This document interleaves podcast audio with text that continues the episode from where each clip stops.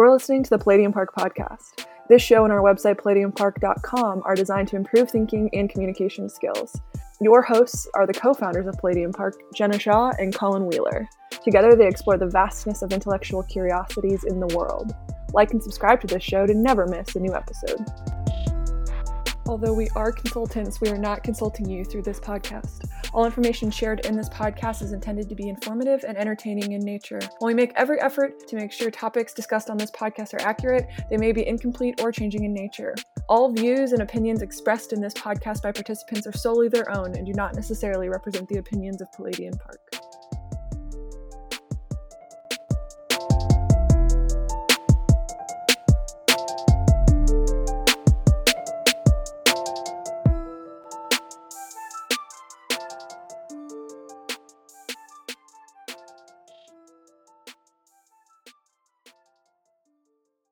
Hello and welcome to our show. We're talking about our November 2020 newsletter, our second one, all things Palladium Park included. So, from this, we're basically going to talk about a little bit of merchandise, what's from our blog, what we're exploring, what we're reading, and what we're thinking. So, with that, I think Colin's going to start us off with some merch.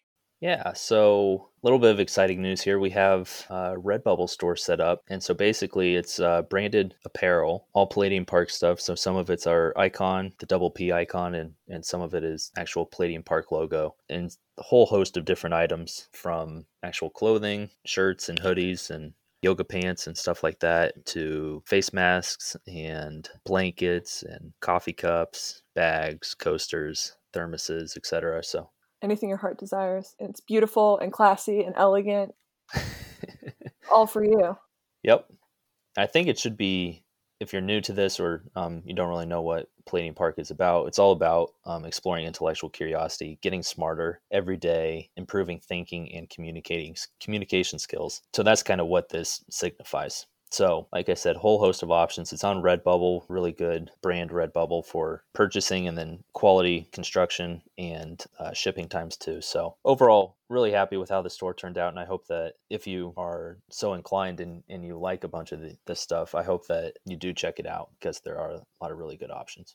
Yeah, and send it to your friends. Mm-hmm. Yeah, so from merch, next we have our podcast page, and welcome. You're on the podcast. You found us. Well done. So here we are. So I think that covers that, wouldn't you say? We're glad Perfect. Yeah. And if you're confused, then I don't think we can help you. Yeah, agreed. All right. So then next page that we have there is what we posted on our blog recently, which is an overview on biases. And we actually just finished recording an episode on this. So at the time that you're listening to this, the biases podcast should be live as well. So if you prefer to listen rather than to read, that's another option for you. Yeah, go check it out. So, from our blog post now, we're talking about what we are exploring. So, our first topic we uh, talked about on our newsletter was empathy, a big buzzword a lot of people are talking about now. Colin and I talk about empathy a lot and how we're big fans of it. We think it's great. We I actually included it's basically putting yourself in someone else's shoes. Start with the definition. That's what empathy is. And I also included a there's a great little YouTube video. It's like three minutes long that Brene Brown talks about what empathy is, and she really makes the distinction between sympathy and empathy. And it has a nice little animated visual that goes along with it. Um, so if you want an overview of that, that's in our newsletter to check that out. Kind of a good reef refresher. So from there, usually the the thing that really got us talking about this was I listened to a podcast and then forced Colin to. It's uh, NPR's Invisibilia, and they there's one called "The End of Empathy," an episode from them, and it basically talks all about they are trying to hire a new journalist and they have her take interviews they did and make a story about it. And what she does, she's quite a bit younger than the original host, is makes them question empathy and whether it's always such a good thing. Because from their perspective, they, it's a tenet for how they do storytelling and trying to get inside someone's head and tell their stories and understand. And usually I think of that as a good thing too. I think most people would agree. And so it got me questioning as well. And it's like they really come up um, into this idea that there is a dark side of empathy. Uh, overall, we end up, I come to the conclusion, I think they do too. It's still a good, overall a good thing, but it's a good thing to understand that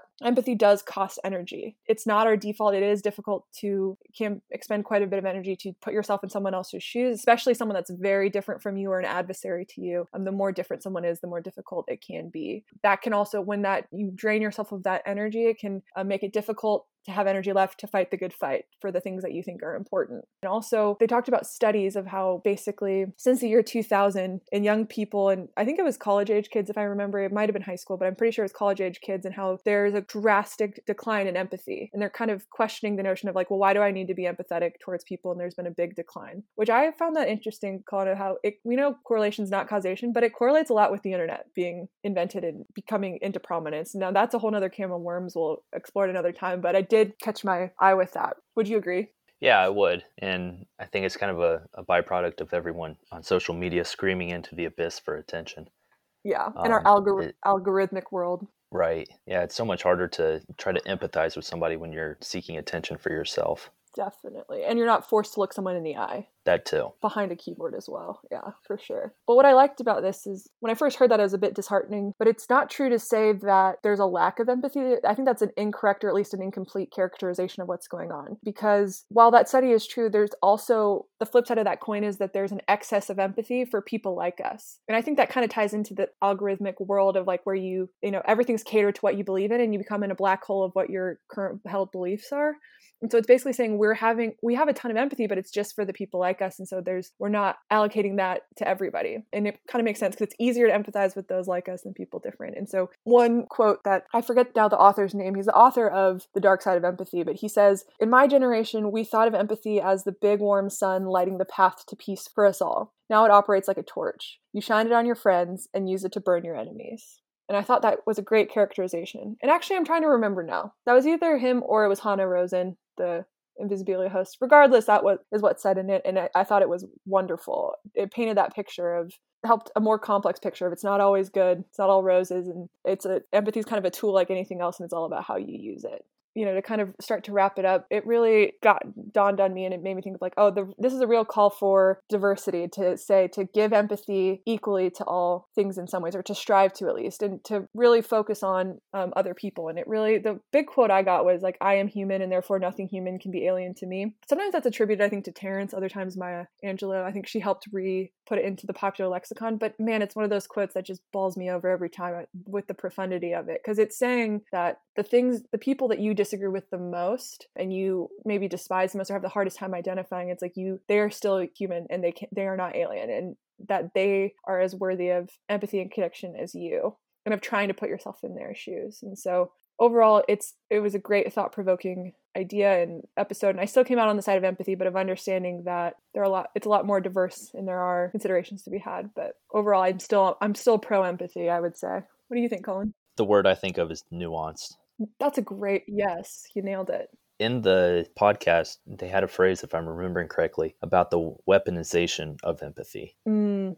And just what a visual that brings to mind and how it can be used for nefarious means even even though so often we we only think that empathy can be is, is only a good thing um, it can also be used for uh, manipulation and influence like any tool, it's all how you use it and the way you go about it. Well, I think with that, the last quote wraps it up nicely. We're both huge David Mitchell fans, and this is from Cloud Atlas. Uh, Colin actually gave me that book as a gift. I still have it with his inscription, and I loved it. And so David Mitchell basically says, Our lives are not our own. We are bound to others, past and present. And by each crime and every kindness, we birth our future.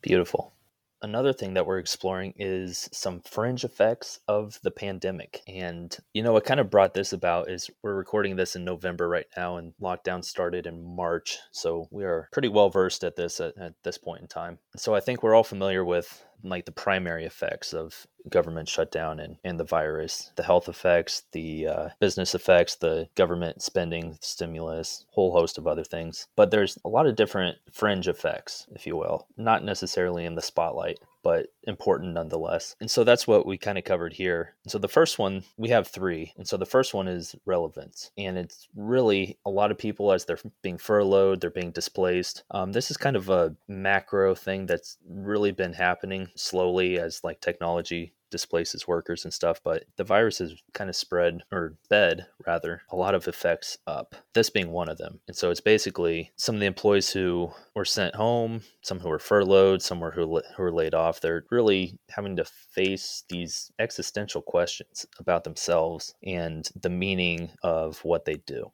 in there we included a wall street journal link to one of their articles in, entitled as pandemic slows business workers fret is my job relevant. And with something that you know you spend so much time doing if it's if you're doing this full time that's roughly 40 hours a week minimum for a lot of people. And so if you're doing that for that much time you really kind of internalize that to be part of who you are. And when that gets taken away what happens? How do you define yourself? How do you categorize your life? Really interesting and not maybe maybe not the most uplifting but we're just talking about empathy. Might be a very important thing to consider when interacting with a lot of people who might not be in the same uh, situation that you are. Yeah, I think it's extra relevant in America too because. Wait, are, are, you, are you saying that relevance is relevant in oh America? God, I've done that twice. Oh man, I can't help it. I literally did not even mean to do that. I kind of hate myself. I think it's extra applicable. Is that better uh, in America? And I'm probably biased because I'm from I'm from here and, and know it better. But we here we really value working hard and that's, there's a good thing to that but like one of the first things people always ask you is what do you do? And it's such a big identity and you know i think some other countries may have, have more of a balance but here it's a big part of who you are. And so something like this has forced way more people into this position and like you said to have empathy for them to understand that like this is a can cause huge existential questions and issues that you maybe hadn't had to contend with before. And so yeah it's extra good to be aware and think about this whether it's affecting you or people you know at this time yeah, so that's that's the first fringe effect that we kind of look at. The the second one we call nonverbal uh, deprivation, and in this we talk about touch, and you know can kind of sense listeners tensing up when you when I mention that, and probably for good reason, right? It it's hasn't been in the news for um, good reasons lately. Yeah, post me too. Fair enough. Yeah, yep. And for good reason. I mean, what some people had been doing to others is it's abhorrent and they shouldn't be doing that. But to and I don't think that a lot of people would say this, but to kind of say that all touch is bad is, is incorrect. And in fact, touch is a very, very important nonverbal language. So here we link to an article, really good article in Aeon that's entitled Touch is a Language We Cannot Afford to Forget. And a quote that we inc- included in this says that we lose a lot by depriving ourselves of touch. We deprive ourselves of one of the most sophisticated languages we speak. I thought that was really interesting because it's not really ever portrayed that way as a language, nor is it sophisticated. You know, a lot of times it's crude, just in what's common in today's culture and society. But as social creatures, we're not just social with communicating through language, like voice verbally. We also communicate a lot through what we do. A hug can speak volumes, even though you're not actually saying anything. I like that too because, or it's not commonly portrayed that way, but there's something so spot on about it i think because it's a lot of times it's unconscious. Uh, like a lot of times the issues we have are with very conscious predatory ways that touch is used but we use it all the time without realizing it. And it's almost automatic and it's almost instinctual in that way and i think in that way it's they're supremely right in saying like it's one of the most sophisticated languages because we're not even aware of that and we do it our natural things when we comfort people or reassure or that kind of things where it's so common that we don't even recognize it but it has such a profound impact and with it's i think like and once we're deprived of it is when you really notice that. And so yeah i, I loved that quote because at first i wasn't sure about it and then the more it got me thinking deeper and i yeah i think it's spot on. Makes it more nuanced makes touch a little bit more nuanced if you will. For sure. So that's the second part or the second fringe effect that we covered the third and final one is time and memory. And so basically it's uh you know, time, the passage of time is affected like in physical terms by velocity and mass and stuff. And that's not what they're talking about here. It's our perception of time, how fast time is moving through our eyes. Um, and that's influenced by what we're doing and really where we're doing it and the changes in both of those factors. So if you're reading a book in the same spot, that is different than reading a book in like a coffee shop and then at the office and then in your bed at home. Um, so even though what you're doing is staying the same, where you're doing it is changing, and vice versa. If you're uh, in one spot and you do a whole bunch of different tasks, then that changes your in, your perception of how time is actually passing. It's a really interesting article in the Financial Times that we linked to. Uh, it's entitled "We Won't Remember Much of What We Did in the Pandemic." And so what he's talking about there is, you know, with the pandemic, it's not like we're going to coffee shops all the time. We're not going to a bunch of restaurants. A lot of us aren't going into work. People are getting cabin fever kind of from just staying at home all the time. And a side effect of that is you feel like time is going by a lot slower. And it's just because you are at the same place and you're kind of doing the same things over and over again. So we included a, f- a few quotes here too that were in the article. One concept that I like that he uses is um, taken from uh, videography, and he says they're called diffs, basically where you need differentiations between what's happening. And if you have enough diffs, then your brain, uh, it, it really activates your brain. If you don't have enough, then it, it's a lot harder for your brain to categorize and archive things that are happening happening and forming them into memories. Whole whole bunch of other interesting concepts and stuff in there. Pretty basic, so don't have to really sit down and focus too hard to get through it, but fascinating nonetheless. With that, should we move on to what we're reading? Perfect. Great. So this month we talked about three different books. Uh, the first two are provided by none other than Colin Wheeler, the Colin Wheeler. Uh, the first one is Thank You for Arguing by Jane, uh, wow, Jay Heinrichs. And the second one is The Better, wow, I can't speak. The second one is The Better Angels of Our Nature by Steven Pinker. Uh, and then my contribution is Narrative of the Life of Frederick Douglass, an American Slave, written by Frederick Douglass. Uh, and on there, we included a quote. You know, Colin and I both love to read. So we included a quote that I really like. The reading of all good books is like conversation with the finest people of the past centuries, which feels extra so relevant true. with Frederick Douglass, wouldn't you say? Yeah. Yeah. The authors of my books are still alive. Psh, amateur. No, Not as sophisticated as you. Lies. All right, so I'll start us off. We'll be we'll be going through the books in that order. So, thank you for arguing is a really good book on rhetoric. It's not dry at all. The author does a really good job of being witty, making it interesting, and using examples of rhetoric from all walks of life, from the ancient Greeks and Romans to Abraham Lincoln, George Washington, even to Homer Simpson. So, very wide ranging and applicable uh, content that he uses. And interesting, I, I learned that a whole bunch of schools actually use this book like as a textbook to, to help with teaching. Oh, really? Yeah. I didn't know that. Cool. Yeah, I didn't really either until I was doing some more research on it. So basically, what this book is about is rhetoric, and what rhetoric is, it, it's it's a way to persuade through argument. And right off the bat, Jay Heinrichs talks about argument and he acknowledges that, you know, a lot of people, when they hear argument, they think bad things, you know, it has a negative connotation, makes you think of like conflict and stuff like that. But that's not what argument used to mean. That really the definition of it has morphed over time to what we understand as now to be like conflict. But what it used to be was actually just communicating with people and beneficial communication. You're trying to make a point, you're trying to understand them, you're exploring, you're uh, making claims. Um, and it's helping you think through your beliefs or whatever claim you're you're making in a logical and rational way to really understand the heart of what it is that you're arguing for in order for you to argue in its favor more effectively. Well, and so, can I just say the, the, sorry, I didn't mean uh-huh. to interrupt, but the word I no, always the word I think of when you talk about it like beneficial is like constructive, or it gets a negative mm-hmm. it gets such a negative connotation now. But like you know, history of argument is like it's meant to be constructive to both sides and to further explore, as you said. Yeah, and actually, I'm I'm glad you mentioned that because it makes me think of a part in the book.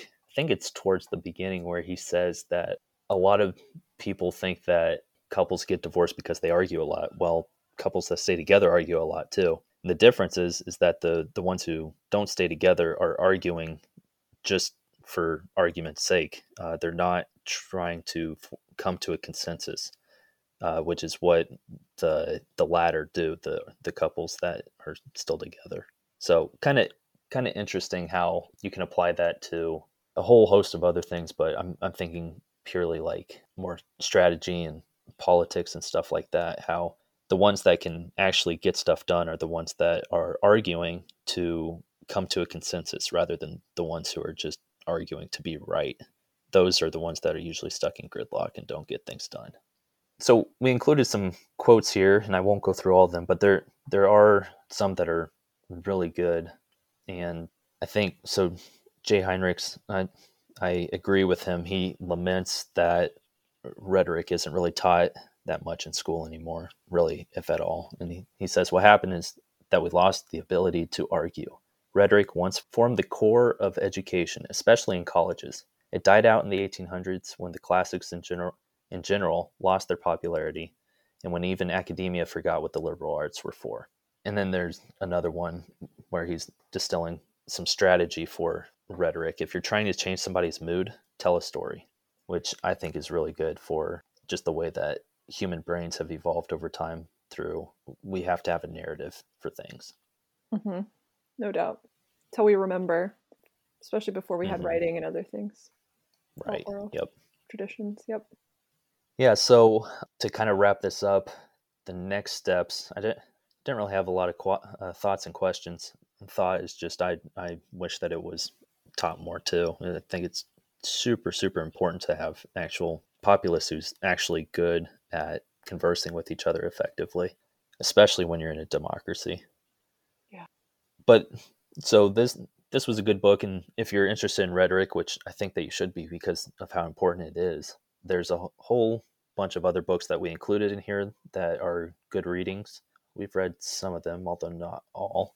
Uh, one being The Art of Rhetoric, which is a classic, and it's by the man himself, Aristotle. And if that kind of raises a flag for you, there are reprints of it in more modern language. So um, there are other options for you than rather than just the the old verbiage that he and his uh, colleagues used.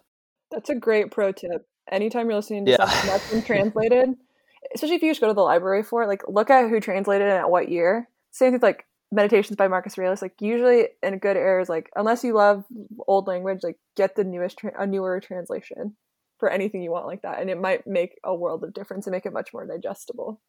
Sorry that's an aside but i was way too old to find that out when i did and when i did i was like oh this is great. No it's a great point. You brought it up. I i mean the point of this is to to learn it. And so what's the point of slogging through some uh, information that you you it, it just takes so much effort to to even understand a sentence? Mm-hmm. you're not going to get through it. So you it behoove you a lot more to get something that you can actually read through and understand. For sure. There's also websites that we included um, in praise of argument is a good one jay heinrichs himself has a blog and I, I believe in praise of argument he helps curate some of that material as well silva gosh i'm gonna mess up this pronunciation rhetorica something. It basically means argument through uh, in the forest or something like that. Double check me. also, there's a great quote that says like, "Never make fun of someone for mispronouncing a word that means they read it in a book."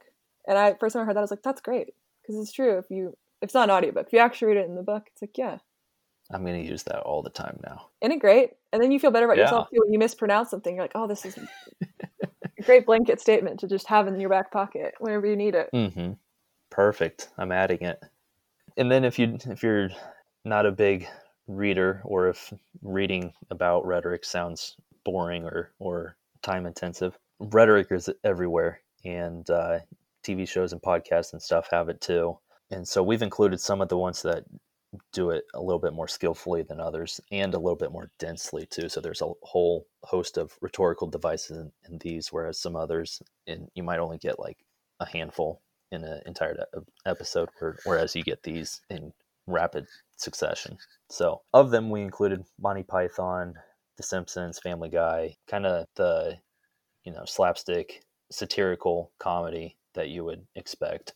George Carlin, late comedian, was also a master of words and used a whole host of rhetorical devices in a whole bunch of his stand up. A lot of his stand up would be really good too. Um, and then there's movies too that are slapstick in nature. Those those slapstick ones kind of use a lot of rhetorical devices to make fun of society as we know it or certain societal norms. And so we include the airplane there, but there's a whole bunch of other ones too. And then if you want to go old school, a lot of the comic books or comics have them. So like Calvin, Calvin and Hobbes, Garfield, Dilbert, pretty dense with rhetorical devices as well. So lots of different options for exploring the world of rhetoric, which is a very, very interesting world. Yeah. And we loved while you were I feel like I've read this book, I've not, but while Colin was reading it, we talked about it a lot and had it was kind of like right up our alley because we just he had a lot of great points and like we we talk a lot about we're trying to improve thinking and a lot with mental models and biases and other things. With that if you, you can think wonderful thoughts but if you can't communicate them verbally or written you know it's stuck in your brain and it, it's of no use really to the world and it can be very frustrating. And so we say like the art of rhetoric the art of conversing with people and communicating is so important and this is great because it hits home so much when he laments because we lament as well how often it feels like now people cannot argue. And so much of argument is attacking the person rather than the argument because people just are lacking the skills because it's not being taught uh, as often and it's such a great skill. No matter what field you're in it's so useful and we both find it fascinating and hope to get better at it ourselves but also for everyone too because it just makes a better world when we can talk to each other efficiently and effectively yep yeah and we'll we'll talk a little bit more rhetoric but before this podcast is over mm-hmm. but with that keep moving forward so the better angel angels of our nature is the next book and it's by steven pinker and it is a thick book i think it's like seven or eight hundred pages pretty academic in nature, still fairly accessible. Tons and tons of data in it, but overall, a really good read. And basically, what he is showing in his data and arguing for is that violence has declined over long stretches of human history. And he uses a lot of data, and ev- even though in earlier history the the data isn't quite what we have today, it's a little bit of apples and oranges. He he makes fairly decent assumptions and tries to be conservative as possible. But overall, it, it's a it's a good read, and it's kind of counterintuitive when you think about it because we're just barraged with information about war, crime, terrorism, a whole bunch of other things that you hear about that include a bunch of violence in the world today. And so you a lot of people think that the world's going to hell in a handbasket and a lot of those people don't really it, it, seems like they're not big readers of history and so much of history is laced with violence, whether it's wars or man made famines or some other form of violence caused by one party and inflicted on another. It really is quite astonishing. Did include a few quotes here, and again, I won't go through all of them, but I'll, I'll just point out a few. So, one I kind of like because I think it, it applies to the biases episode that we just recently recorded and again should be live at this the time that you're listening to this but he says in hermetic isolation all kinds of bizarre and toxic ideas can fester. Sunlight is the best disinfectant and exposing a bad idea to the critical glare of others minds provides at least a chance that it will wither and die. And so the way that i tie that into to the biases is that we're all biased. We all have biases and it is very difficult for us to spot biased thinking in ourselves but it's so much easier to spot it in other people and that's why it's important to have close group of confidants and advisors to like bounce ideas off of and stuff so they can help improve your thinking and so if you have a certain thought or an idea then immediately they can look at it through their lens rather than yours and point out some potential biased thinking that you might have kind of similar to what this quote is saying too yeah, that reminds me of the Brene Brown thing, right? Of we talk about feedback a lot and having close confidants. They're there to give you feedback, constructive feedback, right? And it's important because people usually go to the spectrum of like they either care what everybody thinks or they like I don't care what anybody thinks. And it's like, well, neither one of those is good. Balance of all things. And she always talks about living vulnerably and going into the arena. And when you go into the arena, you're going to get your ass kicked. And she's like, you know, I only care. I don't care about the feedback from the people in the cheap seats. Or she's like, I care. Uh, I only care about the people that are in the arena getting their ass kicked with me. Those are the people I care about their feedback. And so this is kind of saying that of like finding people that are fighting the good fight along with you that are willing to be confidants and give you their opinions and things like that. Yep. Yeah. One. So one more quote on this. Uh, I thought it was a good one and ties into uh, biases as well. It says, "If the past is a foreign country, it is a shockingly violent one.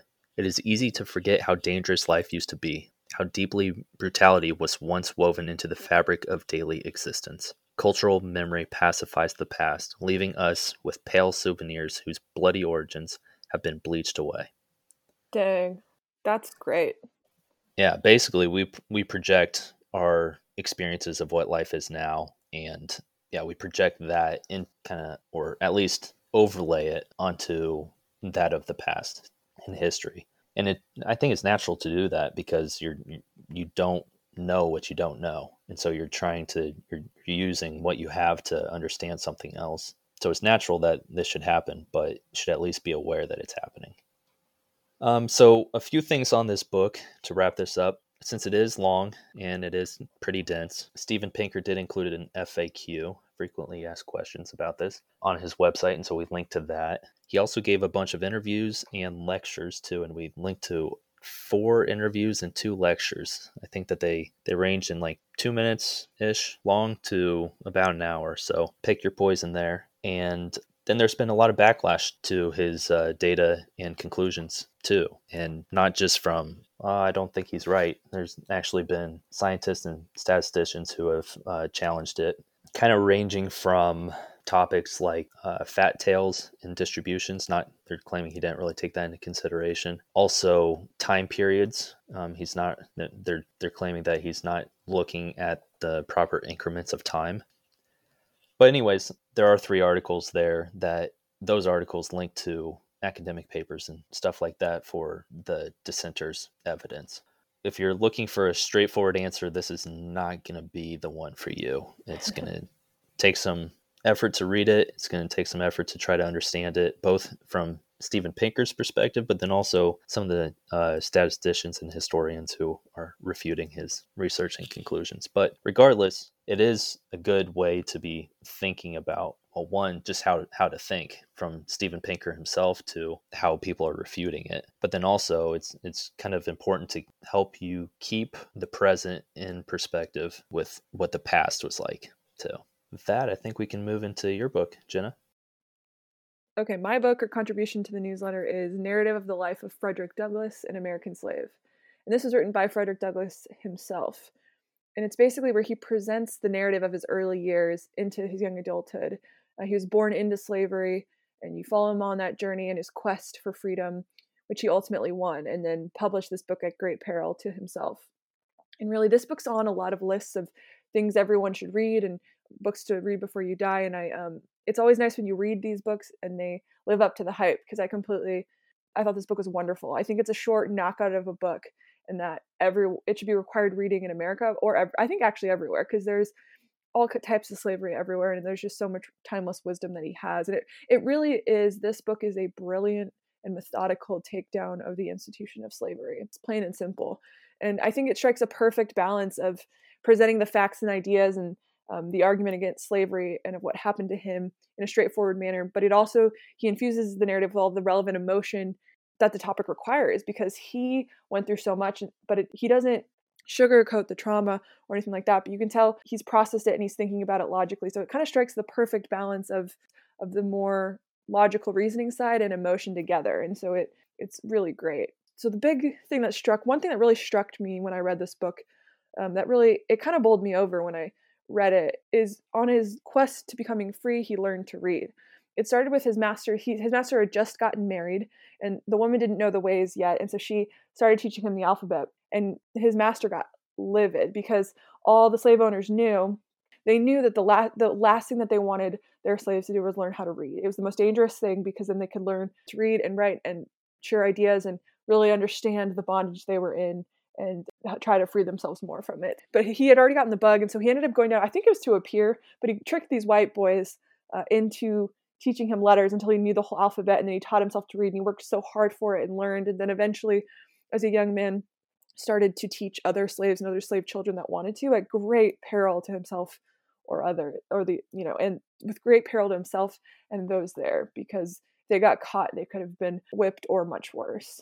That just stopped me in my tracks because he, think if you think of especially in America here in America at least, and I bet a lot of places, how much we take for granted the right to read. Like now, people uh, complain, and we're all guilty, different degrees. I think if we've been lucky to go to school to bitch and moan about it, and to think of it as something a drudgery and something difficult, where he fought, he fought so hard for the right for that that reading is so powerful and it opens up so many avenues. And imagine if people read this and we talked about reading and writing that way, and a bunch of imagine a whole generation looking at it that way instead of as something you have to do like what a gift and a right to do and how many people through history weren't afforded that right and didn't fight for that. And it, it kind of hit me where how much i take that for granted and i think so many others do because you just get you get used to it where a lot of our society is literate and that you don't realize like what a gift that is and a profound one too.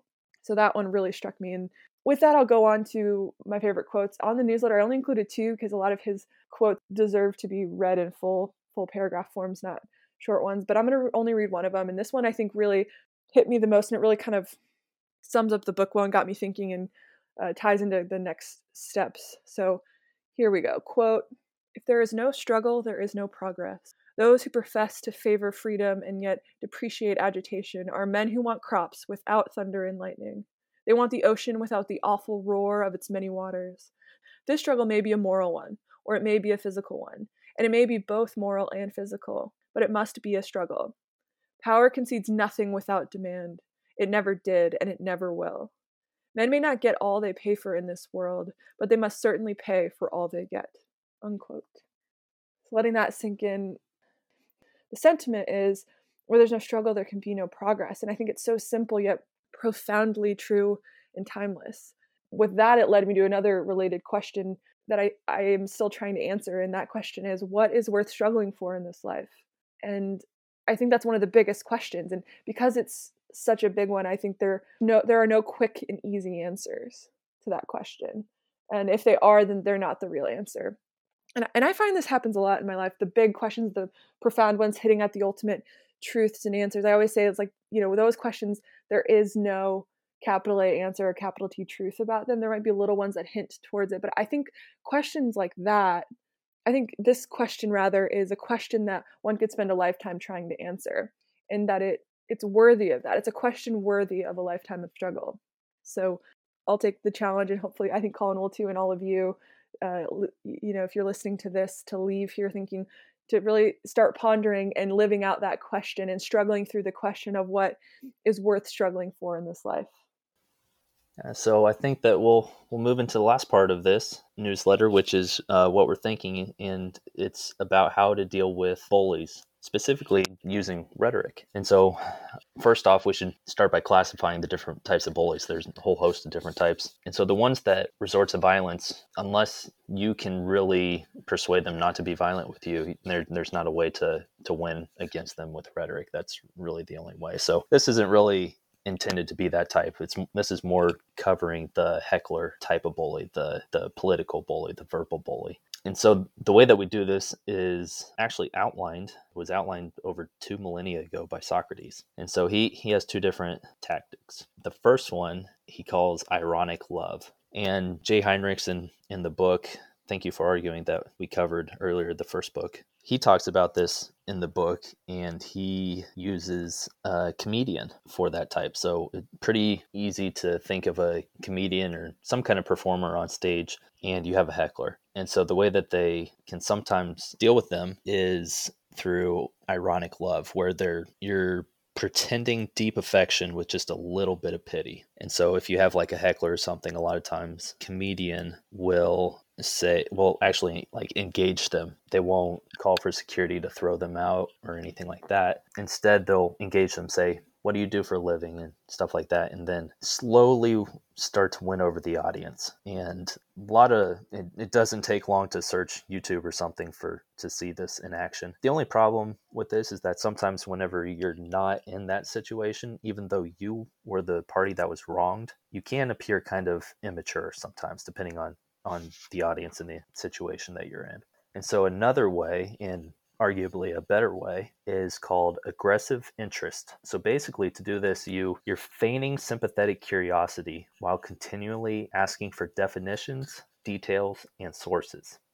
And so, even though you're feigning sympathetic curiosity, you're not doing it in a sarcastic way. You're pretending, but you're acting to where it looks like you're actually curious about a topic. And so by doing this, you're you're asking questions. You're not actually making an argument or anything. You're just asking the questions. You are keeping the burden of proof off of you and on the other party. And so, an example of this is if somebody makes a questionable statement, and if you choose to engage, uh, the first thing that you should ask them is to define their terms. In the book, the example that Jay Heinrichs uses is if they if you're at Thanksgiving dinner and you have an Uncle Bertie, and he says, just out of the blue, apparently, I still think we should build that wall with Mexico and make the Mexicans pay for it. So everybody's getting really uncomfortable. And so what you do is you ask him to define his terms. Start with a definition, one of the mental models that we link to in the newsletter. He says, Tell me about that wall. Uncle Bertie, what do you mean by a wall? And so then Bertie tells him about the wall. So so that's the definitions part. So then you move on to the details.